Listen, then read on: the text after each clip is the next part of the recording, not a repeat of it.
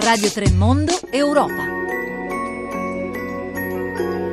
Buongiorno da Anna Maria Giordano e benvenuti all'ascolto di Radio 3 Europa. Venerdì 25 agosto torna l'appuntamento con Radio 3 Europa, torna il racconto di storie e questioni europee. Oggi parliamo di traslochi. Si è chiusa alla fine del mese scorso la presentazione, la procedura di presentazione delle candidature da parte di paesi dell'Unione e di città di paesi dell'Unione ad ospitare due grandi agenzie che traslocano causa Brexit. Una è l'Agenzia europea del farmaco, l'altra l'autorità bancaria. Nel primo caso l'Italia è protagonista della vicenda, entro il 31 luglio ha presentato la candidatura, sono eh, altre 18 almeno le città che contenderanno a Milano l'assegnazione diciamo, della sede, un'agenzia importantissima che porterebbe a Milano l'attività di eh, centinaia di funzionari, ma anche la vita di un sistema di eh, relazioni. Una candidatura a cui eh, sicuramente il nostro Paese tiene, una scelta, quella del governo,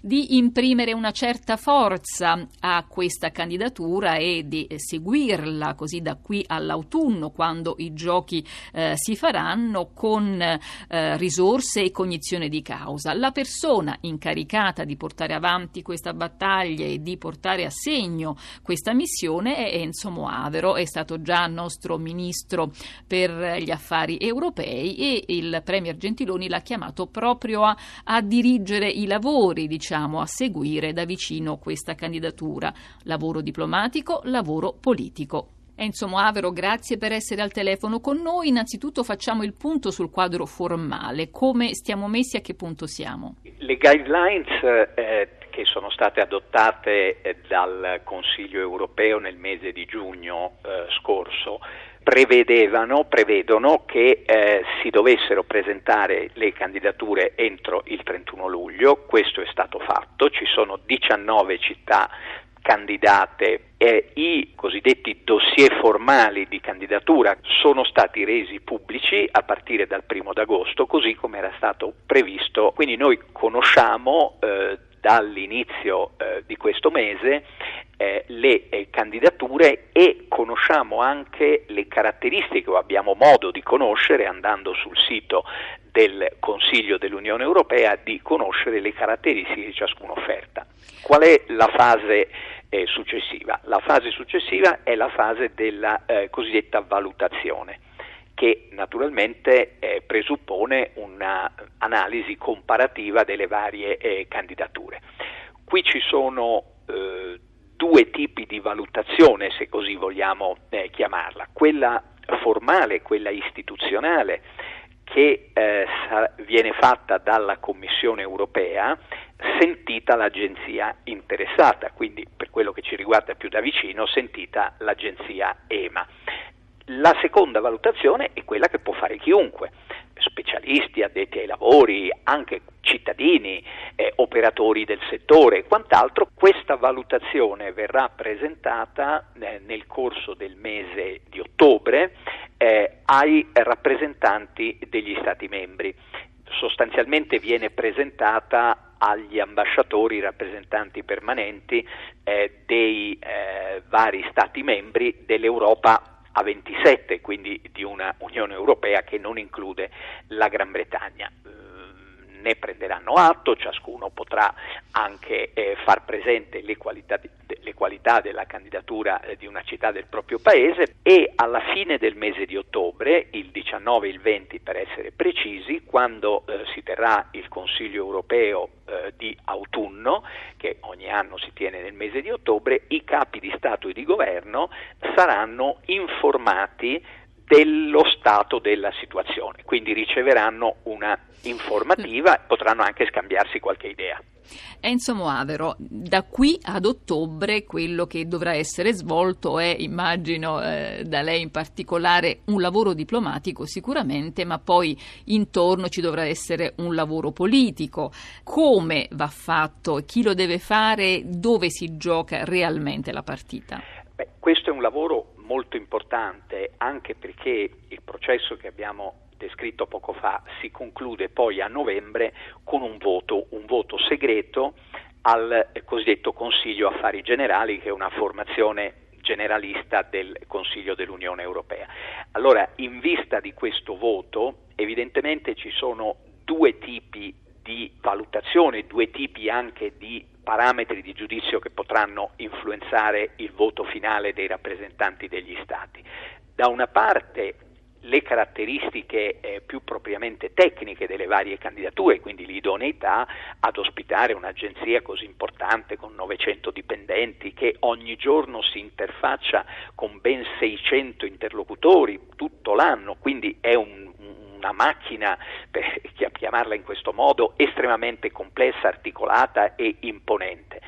e dall'altra eh, ci sono delle valutazioni di tipo politico. Le valutazioni di tipo politico possono prevalentemente, diciamo, se vogliamo schematizzare, fare riferimento a due elementi. Uno è menzionato dalle stesse linee guida ed è una certa distribuzione geografica di queste agenzie sul territorio, quindi ci sono stati che ne hanno di più, stati che ne hanno di meno, stati che non ne hanno. E l'altro elemento è, è l'elemento diciamo, più classicamente politico legato alle dinamiche di alleanza, di simpatia, di sinergia fra i vari paesi. E noi dovremo lavorare su questi tre fronti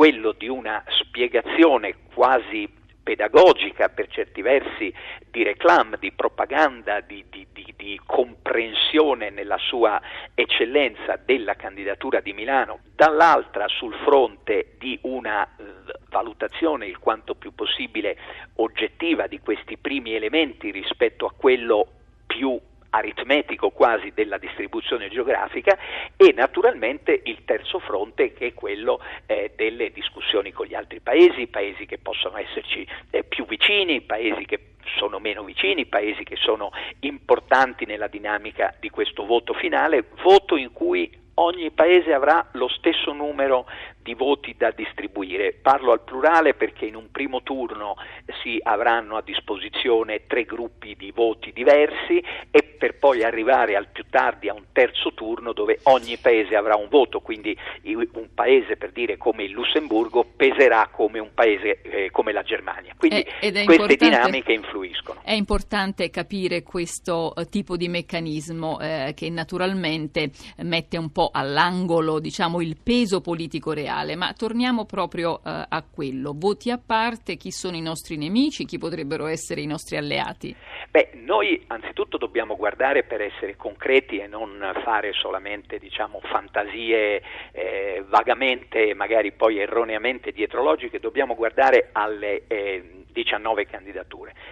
Eh, di queste 19 candidature ce ne sono alcune che diciamo, a prima vista possono essere eh, direttamente competitive con una candidatura eh, come quella della città di Milano, penso a città come Vienna, città come Amsterdam, città come Barcellona, città come Copenaghen, eh, c'è una candidatura di Stoccolma, c'è una candidatura di Dublino, sono eh, candidature eh, che sulla carta si presentano competitive come la candidatura candidatura di Milano, c'è poi un secondo gruppo che riguarda altre candidature eh, ben fatte, ben presentate, ma rispetto alle quali sembra di capire, guardando a queste famose dinamiche politiche, che gli stati di eh, riferimento abbiano altri obiettivi. Penso alla candidatura di Bonn, laddove eh, si sa bene che la Germania punta in realtà moltissimo ad avere l'autorità bancaria europea, l'EBA, che è l'altra agenzia che dovrà essere spostata, a Francoforte. Penso alla candidatura francese di Lille, dove sembra di capire che in realtà la Francia abbia altri obiettivi, ma questo si comprenderà nell'avanzare del processo. E poi c'è una terza categoria di candidature che sono le candidature di quei eh, paesi eh, dove nessuna agenzia europea ha eh, la sede e ad esempio nelle settimane scorse, soprattutto verso il finire del mese di luglio, quando si stava alla vigilia della presentazione dei dossier formali di candidatura, si è molto parlato della città di Bratislava, perché? Perché la città di Bratislava in Slovacchia, la Slovacchia non ha la sede di nessuna agenzia, in generale nella parte est dell'Europa, nei paesi di nuova adesione, quelli i paesi dell'Unione Europea che sono entrati a partire dagli anni 2000, ci sono poche agenzie. Quindi queste dinamiche determinano un po' i diversi pesi specifici delle, delle varie candidature, delle varie rivalità e, e tra i concorrenti. Dunque, eh, in molte ci provano, in molti ci provano e parliamo dei paesi, degli stati membri dell'Unione, non è detto che però il loro obiettivo sia esattamente quello, forse come dice può pesare di più il fatto di essere senza, ancora senza un'agenzia, insomma tante le, eh, le variabili, ma tornando alla macchina che lei ha iniziato a raccontare, perché è così importante averla in Italia? Perché potrebbe essere così importante averla a Milano? Ecco, questo eh, punto del perché può essere così importante averla a Milano, tra l'altro eh, si sposa, e lo dirò tra un attimo, col motivo per cui noi pensiamo che Milano sia un'ottima candidatura. Eh, è importante avere un'agenzia come l'agenzia cui stiamo parlando, l'agenzia EMA per i farmaci, per i medicinali, perché eh, non solo trattasi di un molto consistente corpo amministrativo, 900 dipendenti, eh, di cui per esempio 600-650 con figli e quant'altro, significa comunque persone che lavorano ad alto livello, estremamente qualificate, che eh, quindi si stabiliranno eh, permanentemente, coparteciperanno alla vita anche economica della città in quanto consumatori, in quanto protagonisti, quindi già questo crea un elemento diciamo di indotto proprio materiale immediatamente verificabile. Secondo, ci sono, e lo accennavo prima, questi eh, circa 500-600 nei, nelle, eh, nei, periodi di punta eh, eh, interlocutori dell'EMA che quotidianamente, ovviamente sono sempre persone diverse o spesso sono persone diverse, poi c'è chi ritorna, eccetera,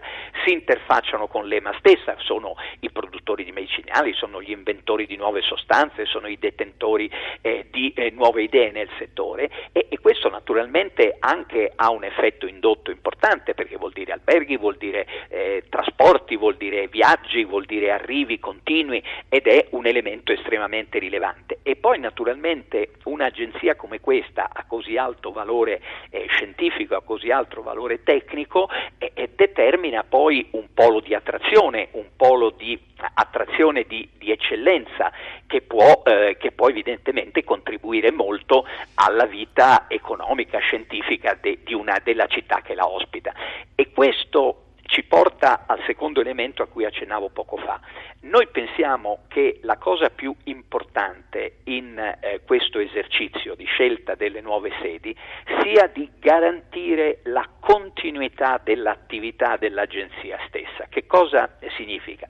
Significa prima di tutto che questo forse dei sei criteri che sono indicati dalle linee guida è proprio il più importante, cioè noi non stiamo creando come è avvenuto sino ad oggi quando si è parlato di agenzie a livello di Unione, noi non stiamo creando una nuova agenzia che deve cominciare un lavoro, per cui se lo inizia un mese prima bene, ma se lo inizia anche un mese dopo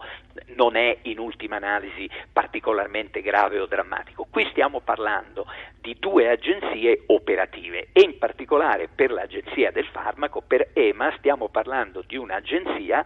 che se subisce rallentamenti o addirittura interruzioni nel suo lavoro, nella sua attività corrente e già in corso da anni,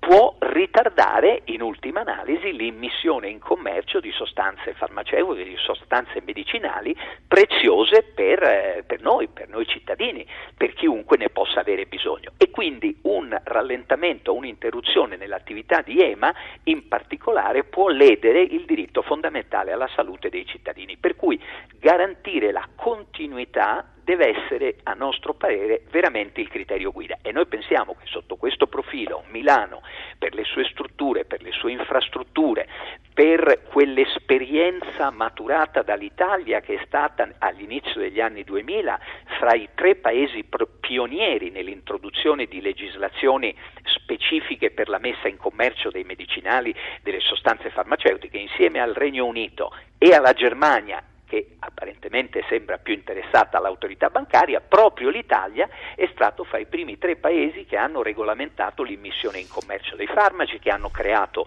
un'autorità nazionale, l'AIFA, che tra l'altro ha un'ottima eh, capacità e efficienza di lavoro. Quindi noi pensiamo che Milano, per i collegamenti, per la capacità alberghiera, per la sua capacità di accoglienza, per le scuole internazionali, per i figli delle eh, persone che lavorano per EMA e anche per il prestigioso edificio che mette a disposizione il Palazzo Pirelli, centralissimo nella città, anche con una sua storia, una sua tradizione, rinnovato tra l'altro recentemente, che sarà ulteriormente adattato ai bisogni per EMA, sia veramente in grado di garantire senza interruzioni e senza rallentamenti di sorta la continuità del lavoro di questa agenzia, che secondo noi è veramente il punto principale di questo esercizio di scelta. Speriamo che lei riesca ad essere altrettanto convincente di come lo è stato sicuramente con noi, anche con gli interlocutori che avrà di fronte da qui a, a, all'autunno. La posta in gioco è altissima, al timone della partita sicuramente diplomatica, ma anche di quella politica